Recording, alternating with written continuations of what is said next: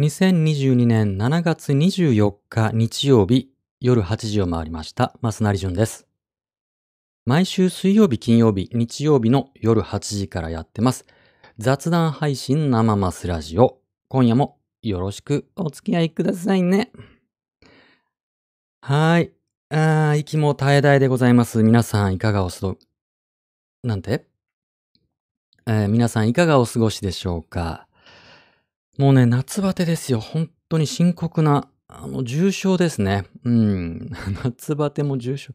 僕ね、夏が弱くってさ、えー、ろくなもん食べてないですね。ここ。ここ一週間ね、本当に ひどくってさ、食欲なくって。だから、ちょっとね、コロナかと思って、心配したぐらいですよ。うん、だからこの昨日とかね、ちょっと行きたいイベントがあったんだけども、大事を取って、えーやめときましたけども、うん、だるいしさ、うん、食欲ないでしょ？ねえ、どうですか？生きてますか？ほんとね。今年はさ、ヨーロッパとかもすごいんでしょ？暑いんでしょ？イギリスとかスペインとかね、フランスとか大変なことになってますよね。40度超えとかさ。アメリカも今ね、カリフォルニア、うんまたね、山火事やってるでしょヨセミテ公園っていうね、の近くで大規模な山火事とかね。いいんですかね、これね。でも、あれらしいですよ。あの、オーストラリアとかはね、今は冬なんでしょうーん、格差社会ですよ、ほんと。大変なもんです。えー、ねまあ、小豆バー食べて頑張っていきましょう。皆さん、ほんと。後のことはお願いしますね。僕はもうダメだと思います。本当に。さあ。いやいやいや、ほんとね。頑張っていこう。でもね、あの、僕はもう頑張ることにしたんですよ。この間、あ木曜日か。えー例のトップガン、マーベリックを見たんで、遅ればせながらね。もうトム・クルーズも、うーん60歳ですよ。還暦ですよね。7月3日、ね、4日じゃなくて7月3日に生まれる、生まれてるんで、えー今年で60歳なんですって。ね、干支がもう何週かしましたよ、トムも。で、めっちゃ頑張ってたでしょ？トップガンで。あのー走りまくってたしさ、相変わらず走るし、あの人。トム・クルーズ走りするしさ、戦闘機乗ってましたからね。あの、今回さ、またトップガン、トップガン話で恐縮なんだけど、マジであれ戦闘機乗ってるらしいんですよ、あれ。見ました？でね、やっぱりすごい G がかかるらしいんですよ。あの、重力が。もう何 G っていうね。僕ら今、1G の世界で生きてますけど、それがもう何 G っていうね。そうするとさ、顔が、ね、顔の肉が後ろに引っ張られるんですよね、G で。だからね、今回ね、トム・クルーズさ、もうさすがに、皮膚もたるんでるじゃないですか。60ともなれば。どんだけさ、体とかすごかったですけどね。あの、やっぱ鍛えてんなーって感じだったけども、そうは言ってもトムも60なんで、顔がね、ちょっとたるんでるんですよ。どうしたって。で、戦闘機乗っててさ、G がかかった時に、皮膚がね、ちょっと後ろに持ってかれてるんですよ。ものすごい変な顔になってて、ちょっと大事なシーンだったんだけど、ハラハラするシーンシーンだったんだけど、もうね、そのトムの変顔がなんかおかしくってさ、親近感湧きますよね。たるんでる人見ると。本当に。ああ、トムもたるむんだと思って。他のね、若手の戦闘員っていうか、なんていうの？あの、パイロットたちは、もうピッチピチしてましたから、若手。今回のね、トップガンの若手の人たちは、あらかた半分以上は新人俳優みたいな人でしたよね。誰これっていうね、新しい人出てきたなって感じで、二人ぐらい、あの、見たことある人いましたけど、みんなピチピチでしたよ。あのまあ、メインキャラクターのね、一人のルースターっていう役がいるんです。あの、トムの過去の、うん、そのパイロットのパートナーの息子なんですよ。ね、ルースターっていうのがいて、それね、その役を演じてたのは、セッションっていう映画に出てきた人なんですよ。何年前ですかね ?4、5年前？何年の作品でしたっけあれ？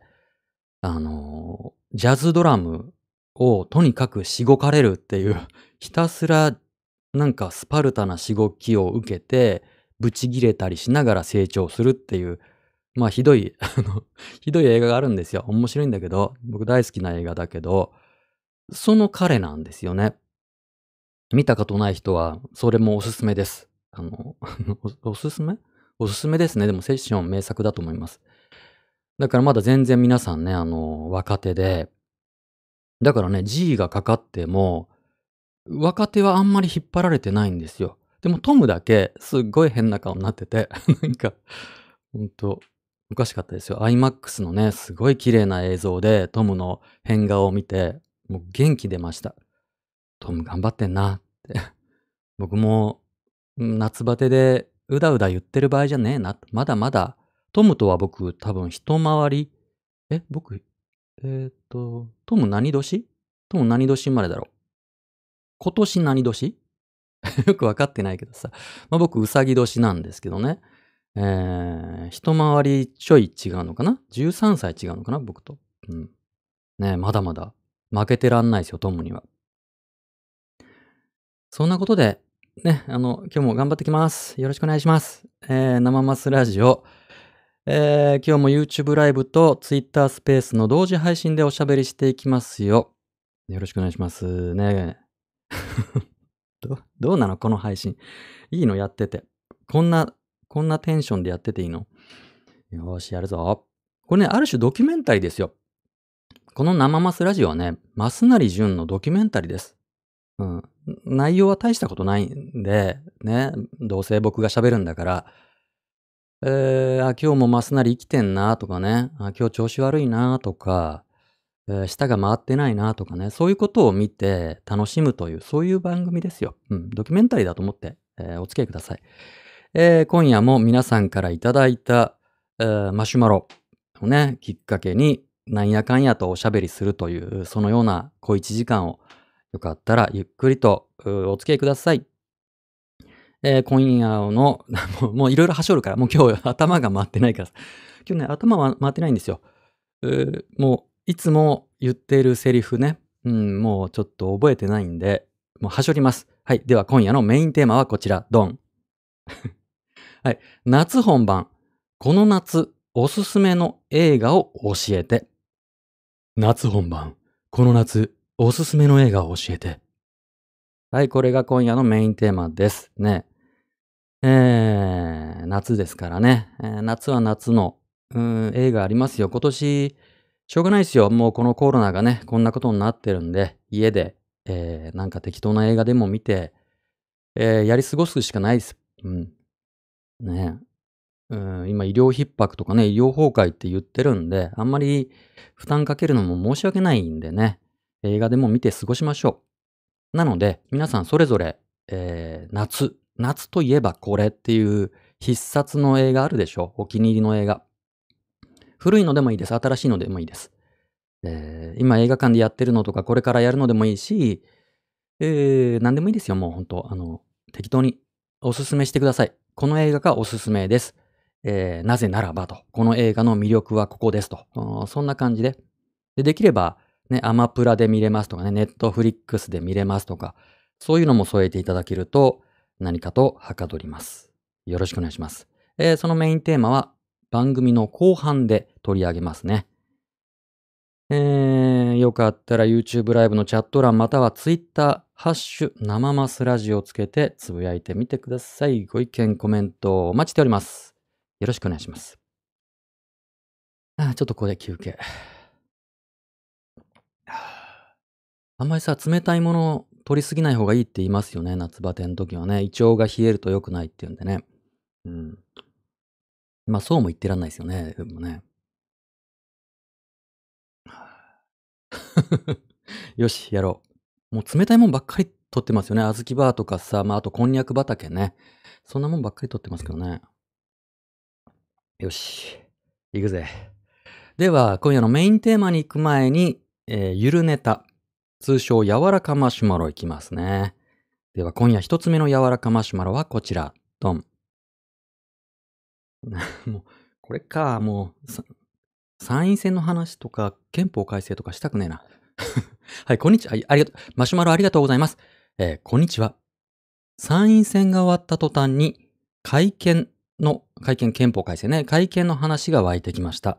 唖然としています。ふと思ったのですが、岸田首相や自民党がどんな憲法にしたいのか、未だに不明ですが、国民投票で是となったら、1900件もある法律や付随する政令、条例に関して合憲なのかを精査することになりますよね。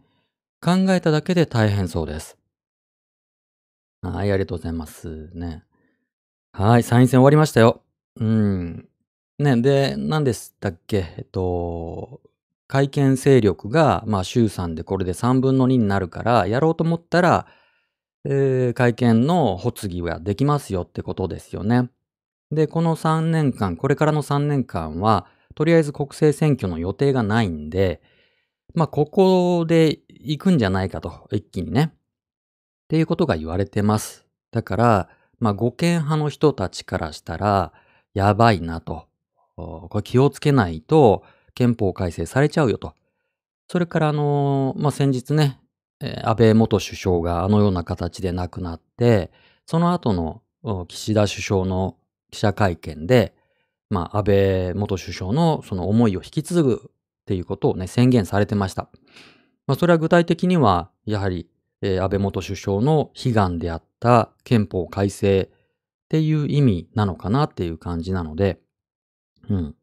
まあ、その流れは、行くのかな？どうなんですかね？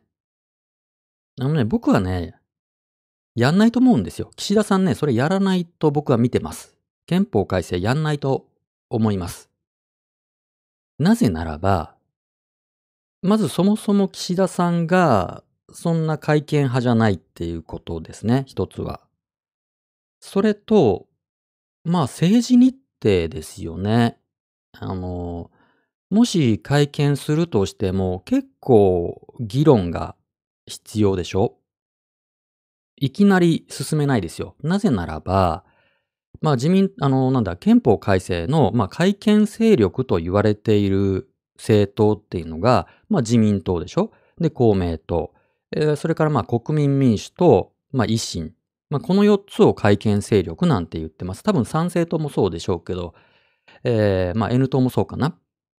うん、ですけど、その政権与党の一つである公明党が消極的なんですよね。あそこそんなに乗り気じゃないんですよね。だから、今回の参院選が終わった後も、えっと、山口夏夫代表が、まあ、うちを会見勢力に入れてもらってもちょっとね、みたいな発言してましたよね。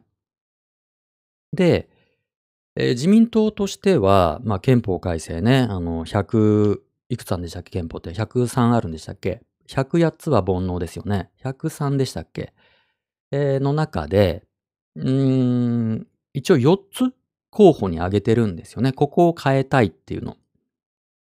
まあ、2012年に、えー、自民党憲法改正草案っていうのを出していて、自民党はこんな風に憲法を変えたいっていうのを出してるんだけど、そのうちあの4つ選んで、まあ、この中からまたちょっと絞り込んで、憲法改正したいっていうのを出してるんです。何でしたっけ？あの、一つは自民党明記ね、9条に自民党を入れるっていうこと。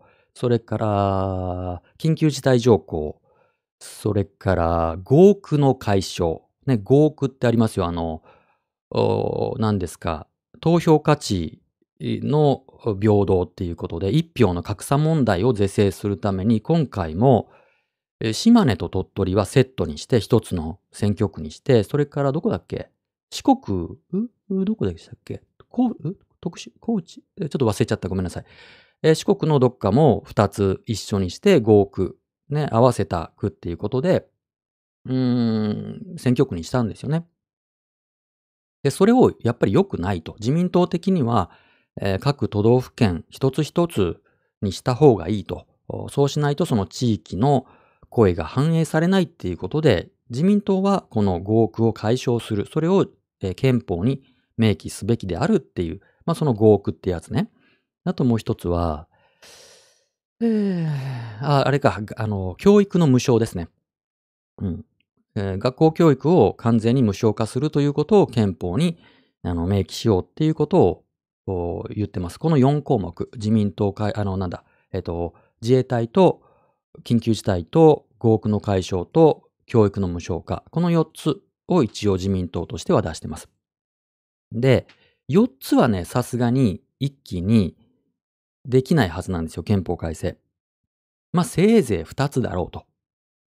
ね。で、まあ一番やりたいのは自衛隊の明記でしょうね。自衛、あの自民党としては。でも、公明党はこの、ここで揉めてるんですよね。自民党の案。まあ1条2条、あ、1項2項、えー憲法第9条の1項2項はそのままにして、えーもう一つ加えようと。自衛隊を書こうっていうのが自衛、自民党の案なんだけど、まあ公明党としてはそこには反対だと。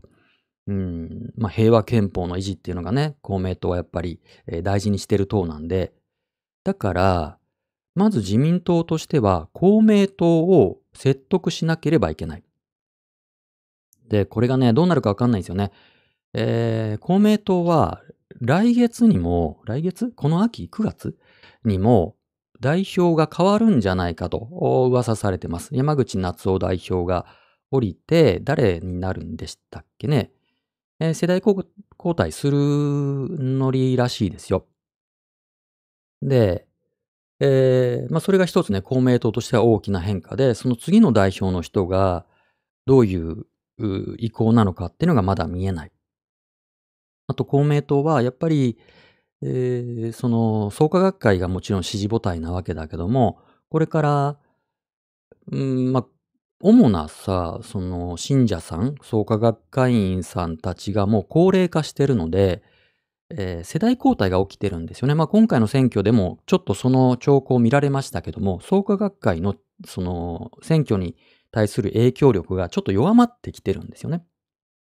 で、これをどうするのかっていうこともあるでしょう。うーっていうのがまあ公明党問題ね。一つは公明党をどうやって自民党が説得するのかっていうこと。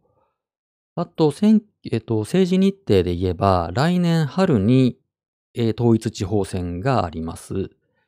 で、これが、やっぱり大きいですね。この、まあ、この先3年間は国政選挙はないとはいえ、来年春の統一地方選挙は、やっぱり大きな選挙なので、えーまあ、これ国政ではないけど、当然自民党もね、各地域にあるわけで、これが始まる前に、次の国会とかで早速憲法改正の論議とか始めちゃうと、やっぱり統一地方選でちょっと不利になるかもしれないと。っていうことがありますよね。だからここはちょっと微妙。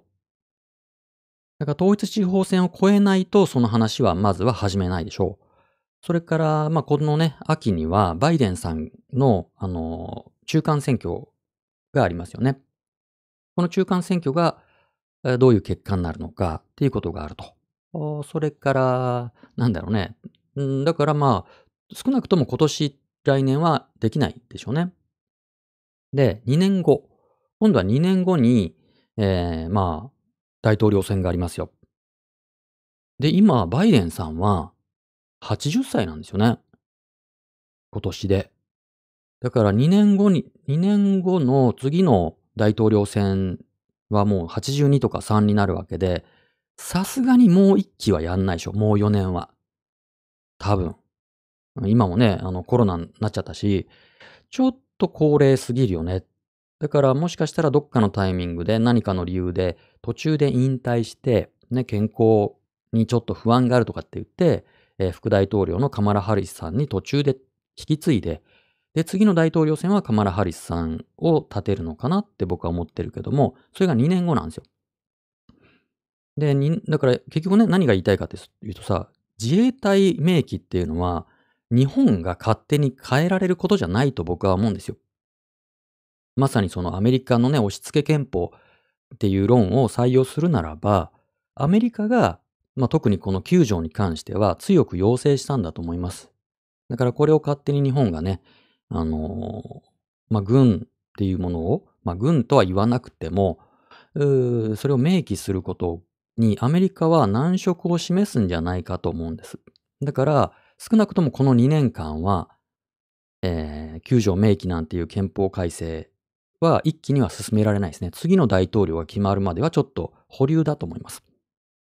これ勝手に僕が言ってるだけだよ。これ勝手に僕が言ってるだけ。えーで、まあ、2年後は自民党の総裁選もあるので、だからね、2年後は自民党の総裁選とアメリカの大統領選があるんで、ここまではあんまり本格的にできないですよね。って言ってたら3年後には国政選挙なんですよ。結構ね、結構なんやかんやでやるタイミング難しいんですよね。うん。だから2年後に自民党の総裁がもう一回岸田さんが選ばれて、えーアメリカの大統領も、まあ、日本がね、自衛隊明記することにあんまり反対しないようなタイプの人がなって、お伺いを立てて、で、国内で、まあ、国会で議論して、っていうのが通って初めて、うん、具体的な憲法改正論議になるんでしょうけど、どうですかね。うーん。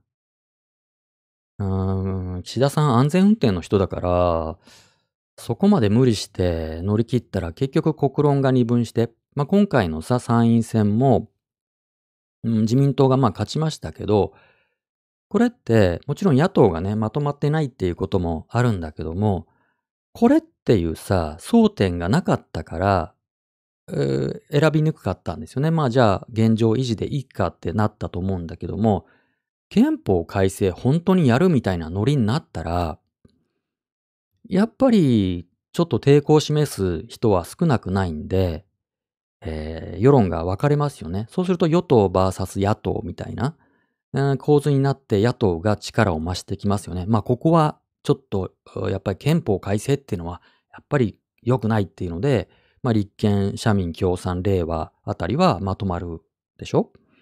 うーん、そうするとね、自民党も揺らぐでしょうね。自民党の中にも、えー憲法改正にそんなに積極的じゃない人たちも、まあぼちぼちいますし、うん、でまあだからやるとしたら3年後の衆議院と参議院ダブル選挙にして、そこにさらに、えー憲法改正の国民投票をセットで、えーっていうことですよね。ってなる、どうですか？僕はやんないんじゃないかなと思ってます。まあまあやるとしても、やったとして、えーね、このマシュマロにあるように、うん、1900件もある法律や付随する政令条例に関して、合憲なのかを精査することになりますよねっていう書かれてるけど、これは僕ちょっとその辺よくわかってないんだけども、例えば前の大日本帝国憲法が今の現日本国憲法に変わった時も、別にいちいち精査してないでしょ。その、ガラッと変わったけども、今だって、明治時代ね、大日本帝国憲法時代に作られた法律がそのままの形で運用されてる法律って結構あるんですよね。で、やってて、これはさすがにちょっと今の憲法にぶつかるよねっていうのが誰か被害者が出て、それこそ何かその違憲訴訟とかして、えー最高裁が、まあ、これは違憲ですねと。だからまあ国会の人はちょっと考えてくださいみたいな要請があって、で、国会で審議されて、法律が改正みたいなことを一個一個やってくんじゃないの？わかんないんですけど。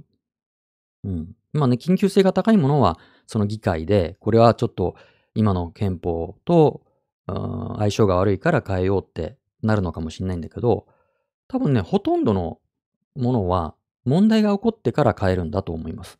うん。まあ、何にせよ、ね、その憲法ってなんだっていうところからもう一回我々国民はね、考え直す必要がありますよ。ねえ、まあ、この間あの、はるかかなたさんと、えー新しい憲法の話っていうテキストでね、憲法を学び直しましたけども、うん、多分ね、あんまり分かってないでしょ、みんなね。僕も分かってないしさ。うん、憲法がそもそも何なのかとか、何が書いてあるかも、多くの国民が分かっていないのに、どれを変えるとかって言われてもね、適当に選んじゃうでしょ。よくないよね。まあ、国民投票法も改正が必要でしょうし、どうだろうね。変わんないんじゃないの？僕はあの、なんだろうな、憲法は、あの、一部改正した方がいいと思ってる派なので、1条から8条とかね。うん。で、まあ、9条の問題だってもちろんちゃんと考えなきゃいけないですよね。まあ、今の9条っていうのは、まあ、普通に読めば、今の自衛隊は違憲ですからね、9条には矛盾している存在なので、普通に読めば。このままでいいのかということはありますよね。うんまあ、何しろ、もうちょっと国民的議論が必要なのかなと。そんな感じです。はーい。じゃあ、次行きます。よいしょ。まあね、あの、自分だったら憲法、ここをこう変えるぞ、みたいなものを、ちょっとそれぞれ考えるぐらいな、あちょっと、なんて言うんですか、思考実験的なことを、一人一人国民がやるぐらい、憲法について、親近感を持った方がいいような気がします。自分ならこう変えるねっていうね。うん。あの、まあ、いくつかの、その、団体とか人が、まあ、会見草案みたいなのを出してたりするんですよ。例えば、あの、まあ、思想家の東博樹さんがされている言論っていう会社ありますけど、その言論が、まあ、東博樹さんらが、憲法改正草案っていうのを出してるんですね。言論憲法改正草案っていうのを出していて、それとかね、なかなか興味深く読んだんです。あのー、一つね、いろいろ、なんかいろいろ変えられてるんだけども、面白かったのが、言葉がわかりやすいんですよね。やっぱりさ、憲法って、まあ、我々主権者たる国民がまあ、国家に対して、まあ、要請しているものじゃないですか。こうしろよと。なのに、今の憲法は、普通に読んで、いまいち意味がわかんない。なんか曖昧なところとか、よくわかんないとこありますよね。例えば、一条の象徴ね、天皇は象徴っていうとこですけど、この象徴って何みたいなね。象徴の意味がよくわかんないじゃないですか。みたいなこととかあるから、えー、やっぱり国民が書いたものっていう体の憲法なのであれば、今生きる、うん日本国民が普通に読んで普通に意味が取れる。あまりその誤読がない。人によって、えー、なんかいろんな意味に解釈するような今の憲法は、言葉遣いがまずおかしいですよね。言葉遣いをちょっと現代風に直してもいいのかもしれないと思います。うん、そういうところからですよね。うん。やっぱ9条だってさ、あれ普通に読んだらどう見たって、えー、陸海空その他のみたいな書いてあって、そう、これ自衛隊矛盾するじゃんってなるじゃないですか。なんかそういうことがあんまりない方がいいですよね。だから一つ一つチェックして、今の言葉に書き直して、誤読されない言葉にして、今の運用されている今のシステムとの辻褄がちゃんと合うかどうかっていうところから見直してもいいと僕は思ってます。うん、では、次のマシュマロいきますね。次のマシュマロ、ドン。はい。なんだ？マスナリさんこんばんは。はい、こんばんは。言葉についての話題が続いていますので、一つお聞きしたいと思い、マシュマロを送っております。ありがとうございます。間違えた。ちょっと待って。OK。えー、マスナリさんは、ネット上のやりとりで顔文字や絵文字を使うことはどう思われますか？私は文字だけでやりとりをしていたのですが、以前文字だけだと冷たい感じに思うと相手に言われたことがあり、それ以来なるべく顔文字や絵文字を使うようにしています。ただ、マスナリさんのツイートを拝見すると、顔文字や絵文字は使われていないので、それらを使うのに否定的なのかなと思いました。私は相手が使用していない場合はなるべく使わないようにしていますが、文字だけだと冷たい印象になりがちなので、かなり慎重に言葉を選んでいます。顔文字や絵文字を使う文化についてどう思われますか？また、顔文字や絵文字を使わない場合、言葉の選び方などで気をつけていることはありますか？ありがとうございます。はいはいはいはいはい。顔文字絵文字ね。あの、僕ね、全然使わないわけじゃないですよ。たまに使ってます。あのー、サムズアップ。ね、親指立ててグッドボタンですよ。サムズアップの絵文字は、時々使いますね。返事がめんどくさい時とか。違うか。あのー、便利ですよね。あの絵文字は便利だなと思ってよく使ってます。うんあと、まあ、でも使わない方でしょうね。あんまり使わない方だと思います、僕は。それは、なんでか？なんでだろうね。なんで使わないか、なんか恥ずかしいから。なんか、なんか恥ずかしい感じがするからかな。うーん、昔からですね、あの、なんて言うんですか。僕は、このなんか年齢はもう行ってるんですけども、いい感じに。えー、パソコン通信を中学生の時から始めてるので、もう、まあ、いわゆるネットは30年以上使ってるんですよ。で、この絵文字みたいなものっていうのは、もうパソコン通信時代からあったんですよ。で、いろんな人はね、あの、使ってました。でね、僕最初からなんか使えなかったんですよね。なんかこう、照れくさいっていうかさ、なんだろうね。で、ある時から、まあ、多分 i モードからなのかな？あの、今の絵文字ですよね。あの、なんていうんですか。まあ、文字と文字を組み合わせて顔を作るんじゃなくて、もうアイコンみたいな感じ。まあ、皆さんご存知、絵文字ですよ。あれが多分 i モードからできたのかなで、すごくね、使う人増えましたけど、なんか照れくさくないですかあれ。なんかわかんないけど。わかんないけど、使わないですね。ああ、なるほどね。えっと、今コメントで、え使いすぎるとおじさん公文になりますね。だって。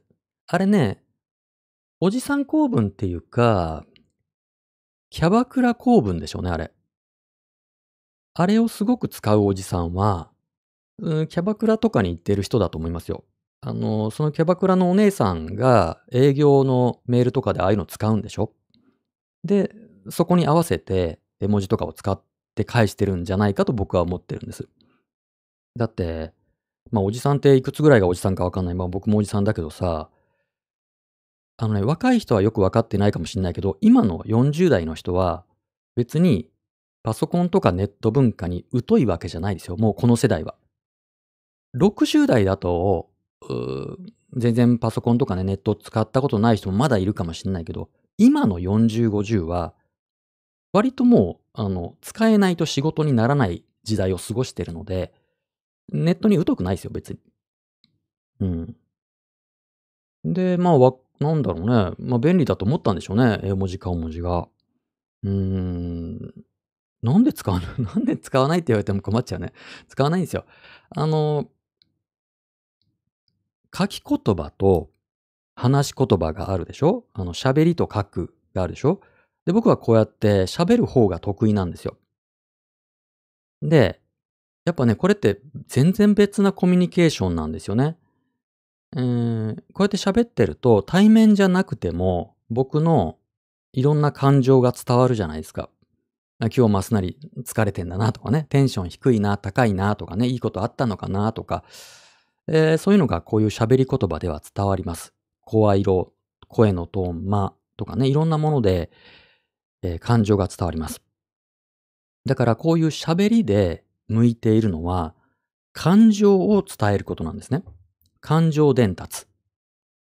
で、書き言葉に向いてるのは、情報伝達だと僕は思ってるんです。逆に、書き言葉は感情を伝えることが難しいんですよ。で、僕はまあかん、その自分のいろんなことを伝えたいときにはこうやって喋っちゃうんですよ。電話するとかね、なんかでもう喋ることで伝える方が、えー、自分に向いてるし、うーん、やっぱね、書き言葉だとさ、うん、その感情を伝えることが難しいからそれを補完する意味で絵文字とか顔文字を使うんでしょ？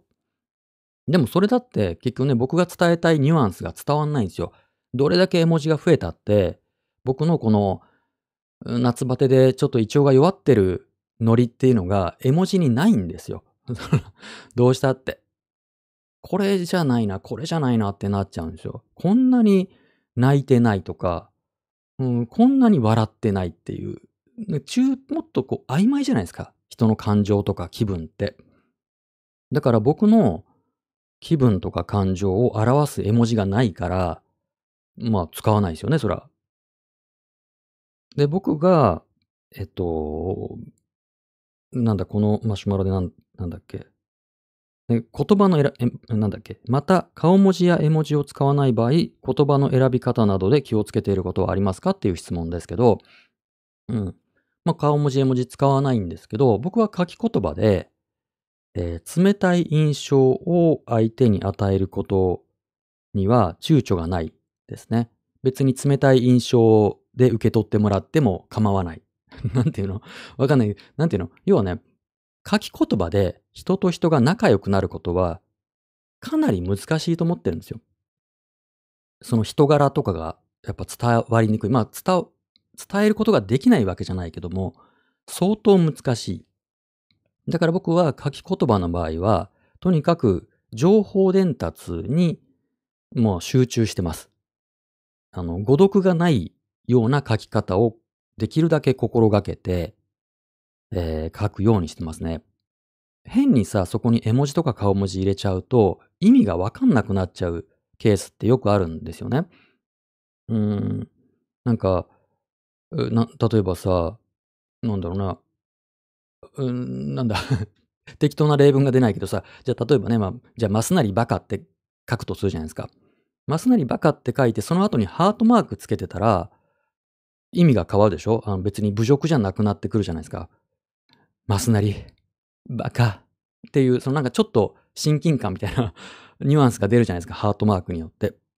だから、よくわかんなくなるんですよね。お疲れ様ですって、マスナリさんお疲れ様ですって書いて、そこで泣き顔とか書かれたり、涙とかの絵文字があると、え、これどういう意味で言ってんだろうっていうのがわかんなくなるので、むしろ僕にとってはノイズなんですよね。だからとにかく誤読がない文章を書く。逆にこういう喋りの時は誤読がないっていうことには意識せずに、とにかく僕の気分が相手に伝われば、それで十分。情報伝達には向いてないんですよね、喋りは逆に。漢字も使えないし、ね、同音異義語とかいっぱいあるでしょ喋りはね、情報伝達には向いてない。だから、何度も何度も同じことを繰り返し言わなきゃいけない。なかなか伝わんないですよね。読むときって、読み手が自分の速度で読めるでしょ？で、何度も読み返せるじゃないですか。でも、こうやって、喋りを聞くっていうのは、こっちのペースでしょ、あの、喋り手のペースでしか皆さん聞けないじゃないですか。で、僕興奮すると割と早口になるんで、うーん、ベラベラベラベラ僕が喋っても、何言ってんのかわかんないっていうこと結構あると思うんですよ、皆さんね。だから、えー、まあ、ゆっくり喋ればいいんだけど、それも難しいので、同じことを何度も別な言い方にして繰り返し喋ったりするんですよね。これは書き言葉とは全然違うものですよね。だから僕が喋った喋り言葉を文字起こししたら、ものすごい変な文章になると思うんです。でも、書き言葉のように喋ると伝わんないんですよ。書き言葉が得意な人が、なんかこう喋ると、本当にね、文章みたいな喋り方になる人いるんだけど、それね、全然伝わんないんですよね。逆に。理路整然としているんだが、でも聞いてる方としてはよくわかんないっていうね。うん。だから僕は喋り言葉と書き言葉はもう全く別なものとして使い分けてます。うん。喋り言葉はもう情報を伝えることは諦めて、もうなんとなく時間を共有している。うー僕という存在が相手に伝わればもうそれで OK。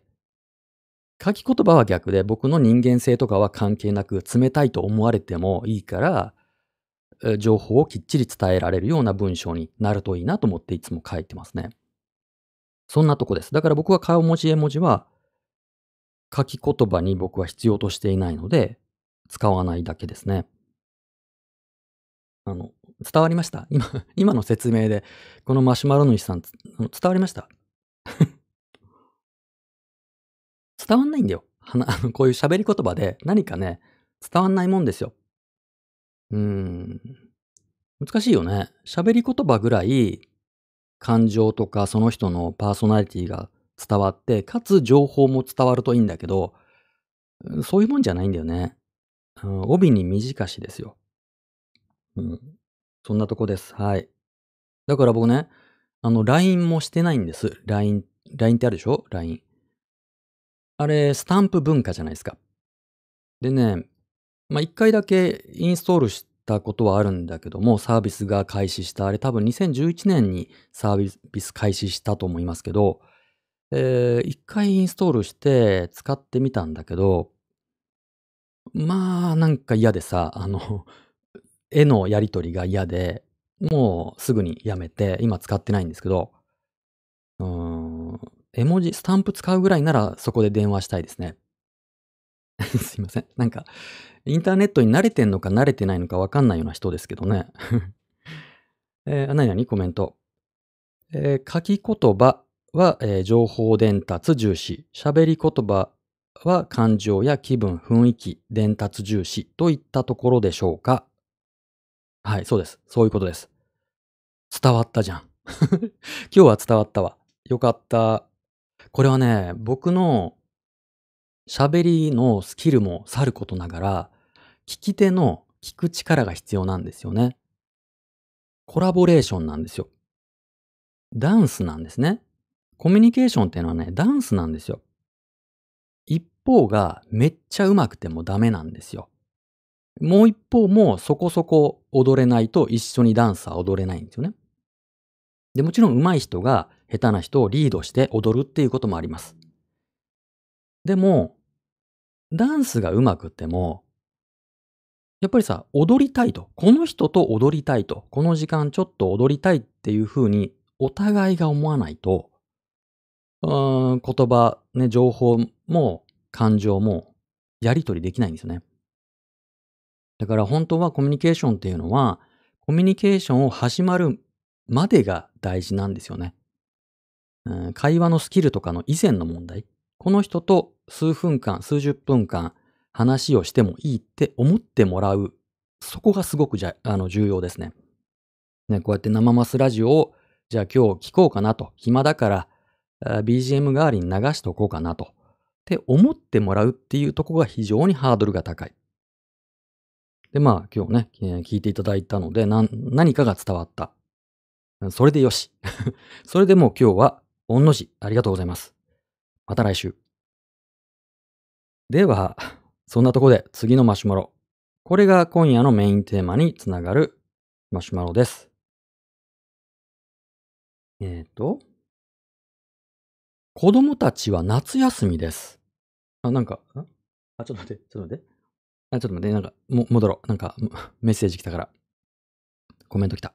なになにえー、LINE、家族や友達が連絡手段をメールから移,、えー、移行したので使い始めましたけど、僕の友達は ICQ、懐かしい。ICQ とか、えー、マイクロソフトネットワークメッセンジャー時代みたいに文字だけでやり取りしています。ICQ はもう随分古いですね。あの、学者さんっていうかね、研究者さんとかがよく使ってましたけどね。うん。ICQ。えー、まあ僕はね、その古い古のインターネットユーザーですけども、うん、あのね、まあちょっと、その話ちょっと引っ張ろうか、じゃあ。あのー、まあ大きな話にしちゃえば、我々人類が 我々人類がね、えー、文字でコミュニケーションを取るようになったのは、ごくごく最近なんですよね。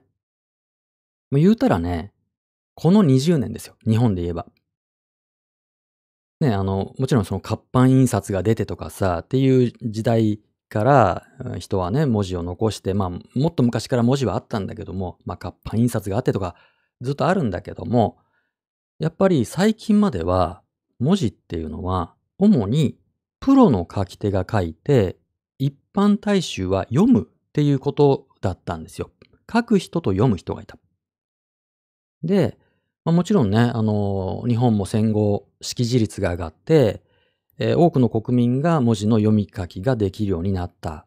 けども、普段のコミュニケーションで書くっていうことはほとんどの日本人やってないんですよね。ほんと最近まで。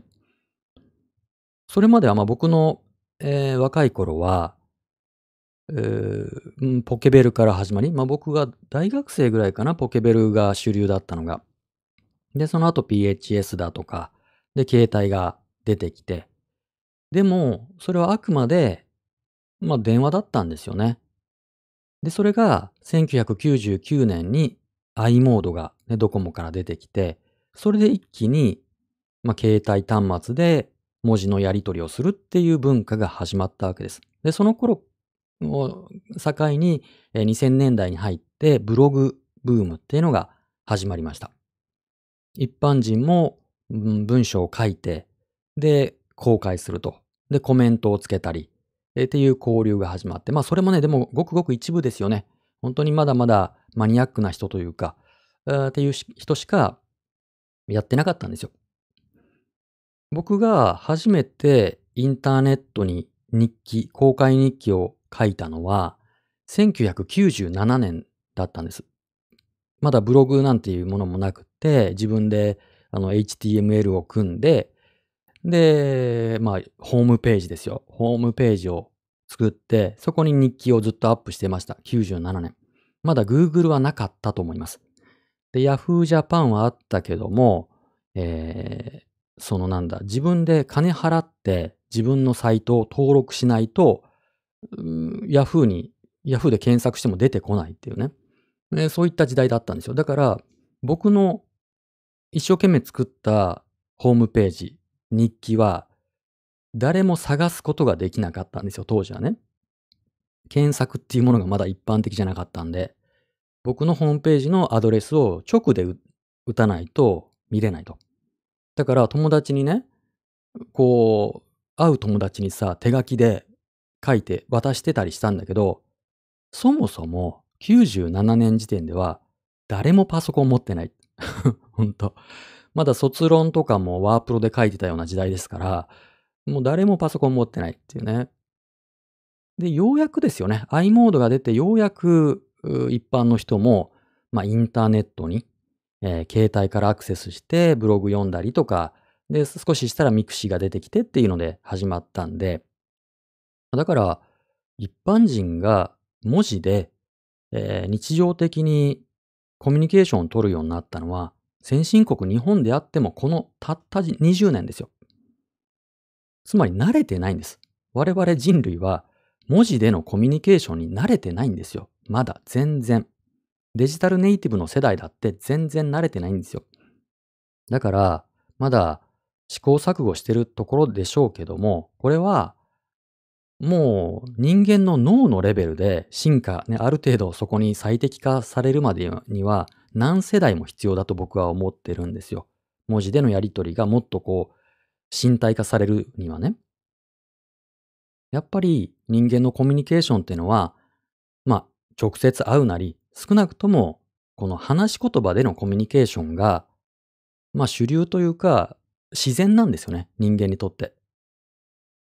うーん、それがね、なんかこう、だからさ、ツイッターで炎上したりとか、やたらネットリンチが起こったりっていうのは、もう誰もが向いてないんだよね。人類はツイッターに向いてないんだよ。まだ、インスタとかの方がマシなんだよね。人類はツイッターね、向いてない。まだ。えー、コメント。えー、Windows も1990年代サービス開始ですもんね。うん。Windows のね、3.1が出た時には僕は驚きましたよ。95じゃないよ。3.1が出た時には画期的だなと思いました。僕がパソコン、あのー、パソコン通信始めた頃は、まだね、Windows じゃなかったんですよ。MS-DOS 時代だったんで、うん、黒い、ね、画面でコマンドライン打って、で、アクセスしてたんで、そうまあ一応ね、あの、パソコン元年とかインターネット元年って言われたのが1995年でした。Windows 95が出て。で、えー、当時ね、あの、まあ今で言うとこの阪神淡路、大震災が起こって、あの時にね、あの、各マスコミが現地に入れなかったんですよ。もう車がもう通れない。道路がガッタガタになってたから、ヘリコプターで上空から撮影はできたんだけど、あの、ガッタガタで。で、当時ね、だから今で言うとこの、まあ、ブロガーっていうかさ、まだブロガーっていう言葉もなかったですけども、すごく早い人が、えーパソコンを持って、現地に入って、そこで文章を書いて、で、公衆電話から、えーその文章をインターネットに放流するということが起こったんですよ。まだね、写真とかはアップほぼできなかったんですよ。まだそのデジカメも、デジカメが、最初のデジカメが出たのも、もう、もう何年か後ですよね。カシオのやつが出たのが。だから、文章を書いてアップすると。で、95年はね、まだ ISDN 電話、ISDN 電話はあったのか。で、あの、まあ普通のね、受話器に、こう、受話器にピーヒュルルみたいなものを聞かせて、そのインターネットにつなぐっていう技があったんですよ。えーカプラーっていうデバイスをこうかませて、まあ、ちょっとよく何言ってるかわかんないでしょうけど、えー普通の公衆電話から、えーその文章を送るっていうことができたんですけど、マニアックな人の中では。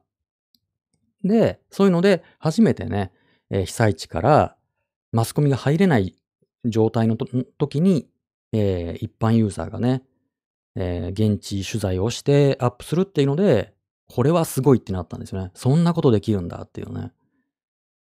だからまあ、Windows 95が出たっていうことも大きいんですけど、日本の場合は阪神淡路大震災があったっていうことも、インターネットにまあ注目された一つの要因だったと思います。うん。僕は当時大学生で、えーもうね、パソコンは、パソコン通信やってたんですけど、ああ、すごい新しい時代来たなと思いました。うん。だから、まあ、自分もホームページを持とうと思って、えーこうね、作りましたよ。97年に。さてさて。ちょっと話が戻りましたが。だから、最近のことなんですよ。あの、インターネットだなんだって言っても。だからね、ちょっと話違うけど、メタバースってあるでしょ？メタバース。メタ。仮想空間のやつですよ。あれ流行んないと思う。全然。今なんかやたらとね、まあ政治の人とか、一部の IT の人とかはメタバースが来るって言ってるけど、あれ流行んないと思う。まだね、人類に早い。わかんないけど。そんなね、人類はそんなに急速に進化しないですよ。今の Twitter だってなんだって Facebook だってさ、結局、パソコン通信の時代にやってたことのバージョンアップ版みたいなもんですもん。似たようなことやってますよ、みんな。うん、チャットがあって、掲示板があってみたいなものと、そう変わんないですから。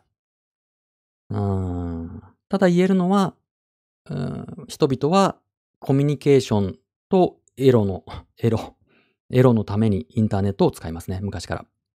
コミュニケ、人と人がコミュニケーションをすること、それからエロのために、えーインターネットは普及してきました。だから昔僕がやってた頃ってさ、パソコンやってるっていうと、あの、エロいとか変態って言われてましたね。僕が高校生ぐらいかな？の時には、もうパソコン持ってるっていう時点で変態だって言われましたからね。あー えーと、コメント。なになにえーメタバースはセカンドライフと、えハビタットの二の舞で終わりそうですよね。うん、まあ、セカンドライフもありましたね。もう10、10年以上前か、あれね。うん。あれでもまだあるらしいですよね。この間、いつだっけな聞いたけど。過疎地になってますけどね。それから、えリアルの顔と違うアバターでやり取りできるのは、トランスジェンダーの方にとっては居心地が良いのかなとは思ってますが、どうでしょうね。うんうん。これね、あの、これまでも、あの、ここで何度か言ってきたことなんだけども、インターネットの良さ、あ匿名空間の良さっていうのはそこにありますよね。今僕たちがこのリアル社会で、えー被っているこのぬいぐるみ、この体ですよね。から自由になれるわけですよね。えっと、これもいつもこの話になると例に出すんですけど、ネットフリックスのオリジナルのドラマで、ドラマっていうのかな、えー短編集で、ブラックミラーっていう話があるんですよ。シリーズが。ブラックミラー。これね、すごい面白いんで、えー見てください。あの、星新一的な、アメリカ版星新一的な、ちょっとね、ブラックユーモアな感じで、で、近未来的な話が多いんですけど、1位は読み切りっていうか見切りなやつで。で、それの、えっ、と、シーズン何だったかな？最新シリーズかな？なんですけど、えっ、と、ゲームのプレイヤー、あのーなんだっけえっ、と、なんていうの？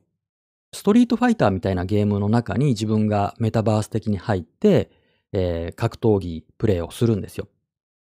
で、そこでは格闘技だけじゃなくて、もうなんだったらそこでセックスとかもできちゃうんですけど、で、えーまあ、古くからのその友人、子供時代にストリートファイターで遊んでいた古い男友達が大人になってまた最新版のそのストリートファイターで遊ぶんですけど、で、子供の時は普通のテレビゲームだったのが進化してて、メタバース的なストリートファイターになってて、で、ゲームの中に入って戦って遊ぶんだけども、途中から、えー、なんかこうセックスになっちゃうんですよ。相手プレイヤーは、こう女性キャラクターを選んでて、それ何かっていうと、要は、自分でも気がついていなかった自分のジェンダーが、この肉体を離れてゲーム世界、仮想現実の中に入ることによって自分の内なる、まあ、ジェンダーを解放することができる。で、そこでまたね、別、なんていうのな。まあ、ありのままの自分というかね、あるべき姿として生きることができるっていう、そんな話があってとっても面白いんですけど、そういう意味で、そのインターネットの良さ、匿名の良さっていうのは、リアルに縛られない、リアルから解放されることだと思ってます。まあ僕はずっとその昔からさ、それこそ20年ぐらい前から実名顔出しでインターネットを使ってるんで、んちょっとそういう使い方はもう僕にはできないんだけども、うん、まあそのジェンダーであったり、または年齢であったり、障害であったり、それからまあ外見であったり、えー様々な、この今生きているリアル社会で、どうしてもこう脱ぐことができないこの体から自由になれるんですよね。ツイッターの良さはそこにあると思います。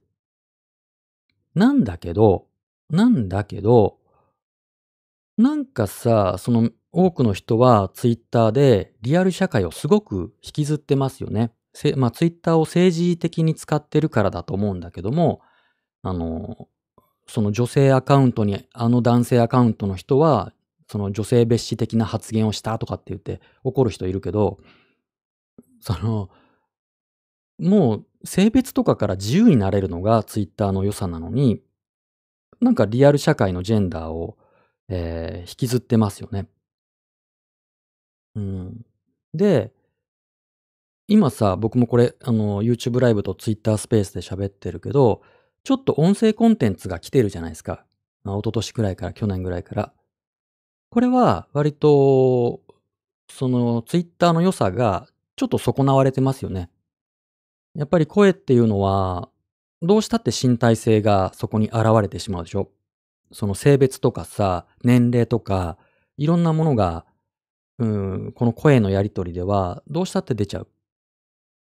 文字だけのやりとりだったら、自由な、あその、ありのままの自分、あるべき姿の自分として振る舞えるんだけど、声を出した瞬間に、うん、なんか引きずっちゃいますよね。だから、例えば、この間、あの、4月に、えーここで、えっと、天路メアさんっていう方をゲストに、えーおしゃべりしたことありますけど、2回おしゃべりしたのかな？で、1回目の時に、割と、えー僕はね、あの、見て、聞いてくれてた人から批判されたんですよ。その、そのマスナリ、おじさんマスナリが若い女性のメアさんをこう詰めて、えー、質問帳で、えーどんどん追い詰めてる。うん、良くないっていうので、なんか怒られ、ずいぶんね、批判されたんですよ。で、僕はね、その反応に驚いたんですけど、僕としては、あの別にね、その若い女性だからっ、まあ相手が若い女性かどうかも知りませんけども、えー若い女性だからとか、中年男性だからといって、僕は別に態度を変えてるつもりはない。いつも通りの、えーゲストに対する対応をしたつもりなんだけども、相手が若い女性で、僕が中年の男性っていうのが、まあ、声で伝わっちゃうから、なんかそのある構図にはめられて受け取られたんだと思うんですよ。中年男性が若い女性にマウンティングしよったみたいな、マンスプレーニングだみたいな感じに受け取られた。それは僕にとっても、そのメアさんにとっても、えー多分驚きというかね、まあ、もしかしたら僕も詰めてたのかもしれないけども、うん、やっぱり声を出すことによって、えーなんだろうな、この身体性、リアル社会で背負っているこのぬいぐるみがどうしたって影響してしまう。これが、あの、音声コンテンツの難しいところだなと思います。その、相手のね、例えばメアさんだって、まあ、僕はそのメアさんのその性別も年齢も聞いたことないですから、あ知りませんけど、まあ多分若い女性なのかなって勝手に、勝手に推測してますよね。だけど、本人としては別にその若い女性として扱われたくないって思ってらっしゃる可能性だってあるわけですし、うん。だからね、そこが、この声を出して喋るス,、えスペース対談の難しいところ、インターネット、ツイッターの良さがちょっと損なわれているかなと思ってます。うーん。だからこれまでもね、何人かの人にゲスト出演をオファーしたことがあるんだけども、あの、まあ、断られたことも何回もあるんですよ。それはやっぱりね、声を出したくないっていうことなんですよね。えーそのトランスジェンダーであったり、いろんな理由で。うん、難しいですよね。一長一短あると思います。で、まあね、ツイッターみたいな自由な空間だから、リアル社会から自由になって、のびのびと皆さん使われるといいのになと思って見てますけど。うん。えーコメント。えー、マスナリさんって実名だったんですね。うん。実名ですよ。こんなさ、こう、なんていうの？もしこれ実名じゃなかったらもうちょっと洒落た名前つけてますよ。はい。これはあの、住民基本台帳にも書かれている僕の、えー実名ですね。生まれた時の名前ですよ。マスナリ。マスナリ順。マスナリってのはあの、東京都板橋区にある成増っていうね、あれの漢字のひっくり返したやつです。成増の反対、マスナリ。僕ね、成増に住んだことあるんですよ。関係ないけど。あの、ね、東京に出てきてさ、やたら成増って間違えられるから、名前を。病院とかいろんなとこで。もうめんどくさいから、いっそのことを、もう成増に住もうと思って。で、成増に住んだことありますね。成増の増成さんって。はい。まあ、それはどうでもいい。はい、次。はい、すいません。メインテーマに行くのが今日も遅くなっちゃった。えー、では、メインテーマいきます。えー子供たちは夏休みです。今年の夏もコロナが心配なので、レジャーには行けそうにもありません。おとなしく家で過ごす予定です。そこでマスナリさんとリスナーさんに伺いたいです。夏におすすめの映画は何ですか？古いものでも最近のものでもいいです。アマプラとかネトフリで見れるものがありがたいです。よろしくお願いします。ということで、えー今夜のメインテーマはこちら。ドン。夏本番。この夏、おすすめの映画を教えて。夏本番、この夏のおすすめ映画を教えて。はい。ねえ、あのはい。じゃあ、YouTube ライブのチャット欄、または Twitter、ハッシュ生マスラジオをつけて、皆さんのこの夏おすすめの映画を寄せてくださいね。お待ちしてます。まあね、どこにも出かけられないでしょ、しばらく。ちょっとリスキーですから。えーもう観光地とかも大変ですよね。せっかく久しぶりのいろんなフェスがあったり、いろんなイベントがあったりしますけども、うーさすがにちょっとやばい感じになってきたんで、できるだけおとなしくした方がいいのかもしれないですよね。なので、しょうがない。もうこういう時はしょうがないですよ。諦めて、えー地元で、えー地域で過ごすとか。で、まあ、家で、えーなんか、見ましょうよ。映画を。で、えっ、と、できれば、ネットフリックスとか、アマゾンプライムとか、そういうサブスクとかね、家でなんかこう、見れるやつ。うん。あのさ、関係ないんだけどさ、北野武さんの映画？アウトレイジとかさ、花火とかあるでしょ？あれ、ないですよね。サブスクのやつに。僕ね、ちょっとふと見たくなって、うーん、久しぶり見たいなと思って探したんですけど、どこのサービスにもないんですよ。北の映画って。あの、Hulu にもないし、Unext にもなくって、どこにもないんです、あれ。だからね、DVD 買うしかないのかな。もううちのツタヤも、近所のツタヤもなくなっちゃったし、ないんですよ、北の映画見れない。な、なんでだろう事務所のなんか関係なのかなあと、あの、伊丹十三作品が久しぶりに見たくなって、もう若い人知らないでしょ？丸さんの女とかですよ。うん。あれもね、ちょっと見たくって探したんですけど、ないんですよね。どういうことなんだろうね。もったいないですよ。ああやって埋もれるのはもったいない映画なんで、えー、伊丹作品とかね、北野作品とか、うぜひ、ちょっと、ご検討いただきたい。誰か知んない。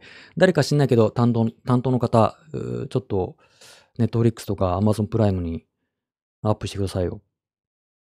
はい。皆さんどうですか？ありますか？この夏。あの、夏っぽいやつ？夏って言えばこれ見るのよ。ちょっと舌が回んねえな。ちょっと待って。喉乾いてる。はい。ね、夏といえばこれだっていう、そういう映画あるでしょう。なんだろうね。えー、あの古いのでも、最近のものでもいいですよ。うん。で、映画じゃなくてもいいし、別に。なんでもいいよ。なんでもいいんだ。夏っぽいやつ。今ちょっと僕も、画面で、画面っていうかパソコンで、えー、Amazon プライムを開いております。なんかあったかな？なんかあったかな？なんかあります？まあ、夏といえばさ、ね、夏っていううタイトルがついたやつもあるでしょ？あの、ミッドサマーでしたっけ？ね。ちょっと怖いやつ。ああいうのとかあるしさ、なんだっけ？ちょっとみんな、ちょっと送って。この映画おすすめですよ。なぜならば書いてください。えー、何があったっけ？こう、これさ、配信直前に送られてきたから、ちょっと僕も考えてなくって、今探してる。今探してます。夏ってなんだろうね。夏、夏、必ず夏に出てくるやつありますよね。あの、今ないのかな？あの、えー、釣りバカ西とかね。西田敏行さんの。三国、三国連太郎さんのね。夏といえばあれみたいなのありますよね。あと、今なんだろう。ちょっと、ちょっと、みんなのコメントが頼りだよ。えー、か、なになにコメント。映画はジブリくらいしか見ないからわからない。あー、ジブリで夏といえばなんだろうね。まあ、トトロとか夏の話ですよね。あとなんだろう。えー、魔女の宅急便も夏っぽいですよね。夏なんだっけ？ね。イタリアかなんかの。あと夏、夏、夏の映画でもいっぱいあるよね。多分。ちょっと、いっぱいあるけど思い、思い浮かばないなちょ、ちょっと皆さん、勝手にちょっと探して。今、探すから。あ、そう、この間さ、あれ夏かな？夏、夏。もう頭回ってないからね。あ、でもさ、夏って言えば、あのー、怖い話を見がちですよね。昔から怪談話。落語とかでもありますよ。夏は怪談話を聞いて、なんとなくこうヒヤッとする。うん。まあ、お岩さんとかさ、えー、ね、神経重ねが縁神経重ねが縁これお岩さんですけど、四谷階段とかね。ああいうのを聞くと、なんとなくこう、背筋が凍って、えー、涼しくなる。本当かな？そうな、怖い、怖いやつ、怖いやつ。あと、怖いやつとか、今ちょっと待って、ネットフリックスで今、何かを探してんだよね。あれなんだ、なんつったっけな？こういう時ゲストがいてくれると助かるんだよな。僕が探してる間に誰かが喋ってくれると助かるんだけど。えー、夏といえば ちょっと送って誰か。あ、最近 YouTube しか見てないって、みんな映画見ないの？そんなに。そんなもの？そんなものかい？えー、っとね。あ、そういえばさ、この間、なんだっけ？えー、っと、これ夏かどうか知んないけど、しかも見てないけど、あの、細田守監督の竜とそばかすの姫が、えー、初めて金曜ロードショーに出るっていうタイミングで、えー、安倍さんの訃報があって、で、中止、延期になったんでしたっけあれね。ああいうこう、ああいうのもちょっと夏っぽいですよね。あとは、えっと、怪獣の子供だっけ？ああいうのも夏ですよね。あとはなんだ ちょっと盛り上がんないじゃん。盛り上がんな、ちょっと待ってよ。ちょっと待って。なんか出して。えー、っとね。えー、でも今度さ、来週だっけ、ジュラシックワールドが新しいのが出ますね。あの映画館で。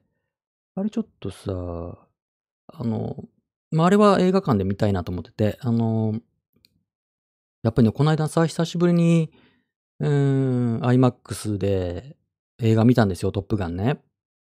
で、あの、まあ、IMAX っていいですよね。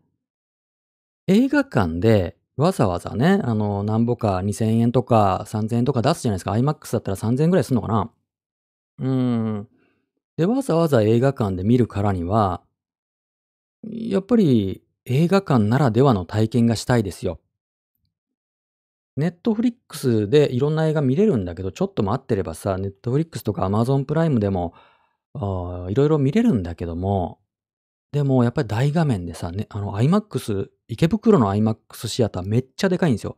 すっごいでかくって、初めて行った時にびっくりするぐらい、もう見上げる高さで、で、音ももうめっちゃ良くって、あれはやっぱり映画館じゃないと、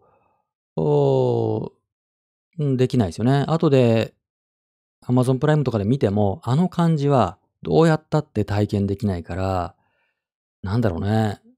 いいですよ。IMAX の映画は見たい。だからどうしたって対策になるんですけどね。だからジュラシックワールドみたいな、うーん、そういう対策になるんだけど、いいですよね。あ、ほんで、そさっきアアバター、アバターの話出ましたけど、アバター、アバターの新しいのも今度出るらしいですね。この年末かな？ね、あの、初めての 3D 作品だったと思いますけど、今度最新作、アバター出るらしいですよ。あれもちょっと、あの、IMAX3D とかで見たいなと思ってます。えー、コメントいただきましたね。あ、キングダム。ね、キングダム。この間なんかテレビでやったらしいじゃないですか、キングダム。ね、今、えつ、どうなったんだっけ？ね、日本映画のなんかバチバチやるやつね。うんうん、キングダム。漫画が原作のやつですよね、キングダムね。うんうん。それから、えー、笑う伊右衛門って映画ありましたね。四谷怪談がモチーフの。原作も読んだけど映画も良かったな。ああ、そうなんだ。それ見てないですね。笑う伊右衛門。四谷怪談が、そうですか、そうですか。へえ。それからコメントありがとうございます。ベティブルーがひと夏の熱気っぽいです。けど、サブスクにはないです。ああ、そうなんだ。おあ、夏の熱気か。そうかそうか。だから、夏ってなんだっていうのが、それぞれ皆さんによってね、イメージ違うでしょうね。夏。だから、その、爽やかな感じも夏なんだけど、こう、ねっとりした感じ？じわーっと、うん、あの、南国のさ、それこそラマンとか、ね、ベトナムのもうジメジメしたもう汗べったりみたいな感じの、ああいうシーンから始まるとかね。あれも夏っぽいですけどね。うん。ベティーブルー。それから、うんと、原点回帰でもないですが、夏、映画というと、なぜか、スタンドバイミーを思い出します。いいですね。ああ、いいですね。えー、少年時代にだいぶ影響を受け、いろんな仕草を真似しました。うん。え作中の季節は夏かわかりませんが、夏休み感がありますね。音楽も最高。大好きな映画です。いやまさに夏休み感ありますよね。あれはな、夏休みですよ、あれは。間違いない。わかんないけど。あれはでも本当に夏休みですよね。あの少年が少し大人になるえー映画ですよね。うーん、こう、えーそうね。ちょっと冒険をして、うーん、で、そこで、まあ、いろんなことがあって、で、まあ、ちょっとだけ大人になって、大人になるちょっと悲しみみたいなね、そういったものも感じますよね。うーん。スタンドバイミーいいですね。音楽もいいんですよね。なんだっけ。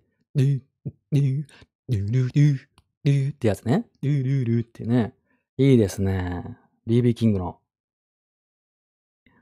うーん。いや、ちょっと今の時点で僕の中であの優勝。僕の中で優勝。スタンドバイミーは夏休み感あります。うん。それからコメント。震える下という映画が破傷風にかかった小さな子供とその親の話ですが、すごく寒気のする映画です。えーちょっと検索しよう。それ全然見てないですね。破傷風の映画？ああ、なんか怖そうやん、これ。今出たけど怖そうやん、これ。え？怖い映画じゃないのこれ。あ、結構古い。80年の、1980年の映画なんですね。あ、見たことなかったです。あ、ちょっと、怖いこれ。ちょっと見てみよう。日本映画の怖いのって本当に怖いからな。怖いやつこれ。ありがとうございます。なるほど。えー。それから、ハッシュ生マスラジオ行きましょうか。えー小さい頃、カッパの空と夏休みをずっと見てた記憶が蘇ってきた。あー、カッパなるほどね。な、まさに夏休み。僕なんか見たことあるな、それ。カッパの空と夏休み。あ、アニメってでもその、夏休みモチーフ多い気がしますね。夏休みに冒険に行くとかね。うんうんうんうん。ハッシュ生マスラジオ。パッと思いつくのは、サマーウォーズ、時をかける少女かな？うん。サブスクにあるかわからないですが、いい作品ですよ。あとは、子供の頃は、ポケモンの映画を夏に見てましたね。毎年、えー何かやってましたよ。あー世代、世代ですね。ポケモンが子供の時にやってたってのは世代が出ますね。うん。サマーウォーズ、時をかける少女。ありますよね、なんか。アマゾンで見かけましたよ。あるんじゃないかな。うんうんうん。サマーウォーズ。うーん。いいですね。それから、アラン・ドロンの太陽がいっぱいとか夏っぽいね。ちゃんと見たことないですが、うーん。そうかそうかそうか。いいですね。名作、名作シリーズもいいですね。うん、ちょっと昔の名作。あとなんだろうね、あと。うーん。ちょっとおすすめ映画。あのさ、まあ、僕はね、えー、あれですね。この世界の片隅ですね。最近で言えば。この世界の片隅に、片渕素直監督の、まあ、ちょっと広島出身っていうこともあって、えーまあ、広島のね、その、まあ、原爆あたりの話ですよ。もう、まあ、随分話題になったんで、皆さんも見たことあるかもしれないですけども。うん。やっぱり、多分広島の人はみんなやっぱり夏になると、そういう、なんていうの？原爆がどうのこうのとかね、いう映画見ますけど、もう、まあこれからの一つスタンダードになりますよね。戦争映画、原爆映画としては、えースタンダードですよね。この世界の片隅に。うん映画館で見ましたよ。今年もね、やっぱり夏に、まあ、この季節だけってことで、えー映画館で上映するところがいくつかあるみたいですよ。この世界の片隅に。うんえーコメント、えー私の地元のクレ、クレ、クレの話ですよね。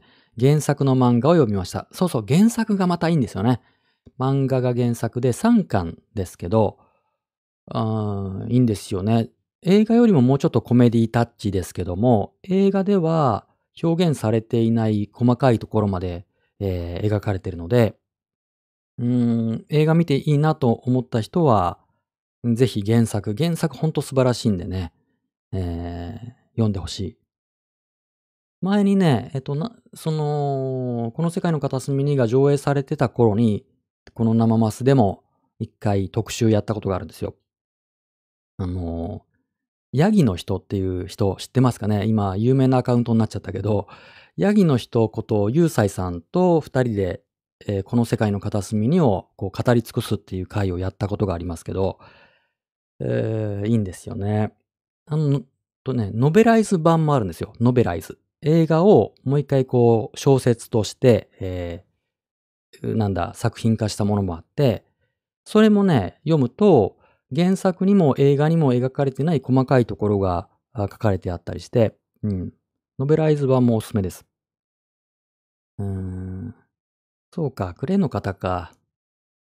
僕はあの、クレーの、まあ、あの、この世界の片隅にの最後にちょこっとだけ出てくる、えー倉橋島っていうね、クレーの向かいの島ですけど、倉橋島でちょっと働いてたことがありますからね。なんか懐かしいなと思って見ましたけど。えーえーコメント。えーこの世界の片隅に原作含め大好きです。映画館にて人生で最も泣きました。そうそうね、あれ、僕ね、あれ映画館で最初1回目見た時に、オープニングからすごい泣けちゃって、もうね、あの、オープニングで、えーまあ、広島の、まあ、平和公園、今でいう平和公園のあたりにね、あの、鈴さんが船降りて、で、その街を年末のね、クリスマス前の、その、えー広島本通り商店街の入り口に入っていくっていう描写があるんですけど、もうそこですげえ泣けちゃって、映画のことまだ全然わかんないのに、そこでね、すごい泣けちゃったんですよね。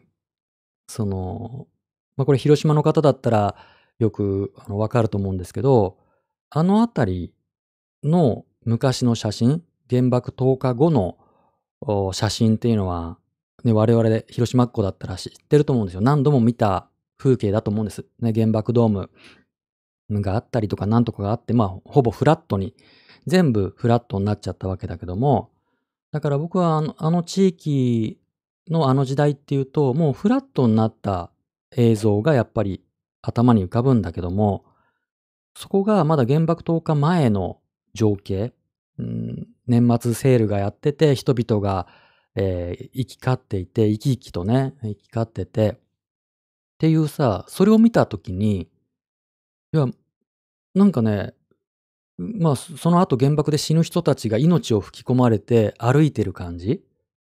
そこでなんかね、もうすでにグッときちゃって、あ映画の冒頭でボロ泣きしてるおじさんでしたけど、あれをね、すごいこう、細かい調査をしたらしいんですよね。あの、一軒一軒の商店、お店とかもちゃんと実在で、で、行き交う人も全部じゃないけどもモデルがいるんですって。あの冒頭のシーンとか。すごいまあ調査でね。でまあだからこそ一人一人の人物に、なんだろうな、実在感があるっていうかね。すごい映画でしたね。まあぜひ、えー、まだの方、もしまだの方いらっしゃったらぜひ見てほしいですね。えーハッシュ生マスラジオのコメント。夏っぽい映画ではありませんが、子供の頃は夏休みにハリーポッターを見に行くことが多かったですね。ああ、ハリーポッター僕ね、一つ、一回も見たことないですね。ハリーポッター。ハリーポッターは一回も見たことないな。うーん。それと夏で映画というとジブリ映画とかも挙げられると思います。うんうんうん。そうですね。そうだよね。例えばあの、まあ、ジブリ映画じゃないけど、未来少年コナンとかは夏休みっぽいですよね。夏な感じしますよね。あと、まあ、ナウシカは夏じゃないか。むむしろ冬な感じですよね。あとなんだろうね。あー隣の山田くんは夏休みっぽいですよね、あれ。あと、ポンポコタヌキ合戦だっけ？あれも夏ですよね。なんか古い、あんまりメジャーな作品が出てこないけど、まあ、ジブリは割と夏な感じしますね。さあ、そんなとこですか？なんかおすすめありますか？まあね、もう、今年はまたコロナでね、えーやることないんで、映画でも見て過ごすしかないですよ。やり過ごすしかない。えっとね、ちょっと待って、あれ、ネットフリックス入ってる人はさ、ちょっとおすすめ、なんて言ったっけ？もうね、これが年齢だよね。もう、タイトルが出ない。あ、これだ。ネットフリックスのオリジナル。ネットフリックス入ってる人だけになっちゃうんだけど、これ夏ですよ。海の作品だから夏。ネットフリックスオリジナル作品の、これアニメです。ジェイコブと海の怪物。ジェイコブと海の怪物。これ最近の作品、もうつい最近、この間かな？えー、今月からだと思いますけど、新しい、えー、ネットフリックスオリジナルアニメ作品、ジェイコブと海の怪物。これすっごい良かったですよ。面白かった。あの、ベイマックスとかの制作者かな？が作ってるんだったと思いますけど、あの、まあ、海の怪物とジェイコブの話 違うなうまく言えないんだけど、うーん、あの、女の子が主人公で 全然うまく言えない。見て、見て、ジェイコブと海の怪物、見て、みんな。すごい面白かったから。はい。そんなとこです。じゃあ、今日はここまで。ということで、今夜は、えー、夏本番、この夏おすすめの映画を教えてというテーマでリスナーさんのおすすめ映画を教えていただきました。ありがとうございます。いくつかちょっと気になるものがあったから、えー、この夏時間を見つけて見てみますね。ではこんな感じで生マスラジオ毎週水曜日と金曜日と日曜日の夜8時から1時間くらいおしゃべりしています。いただいたマシュマロで、えー、おしゃべりしてますので、よかったらぜひなんか投げてください。マシュマロ。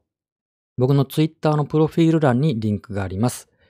何でもいいです。えー、普段気になることとか、ニュースとか、まあ今日みたいにね、あの映画の話とかでもいいです。えー、いろんな意見飛び交うのが面白くてやっております。ぜひぜひお気軽にマシュマロ投げてくださいね。では次回は週明けての水曜夜8時です。あの、引き続きですけども、ちょっとコロナが心配な感じになっています。どうぞ、あの、基本的なことをやっていきましょう。ではでは、今夜もお付き合いいただきありがとうございました。おやすみなさい。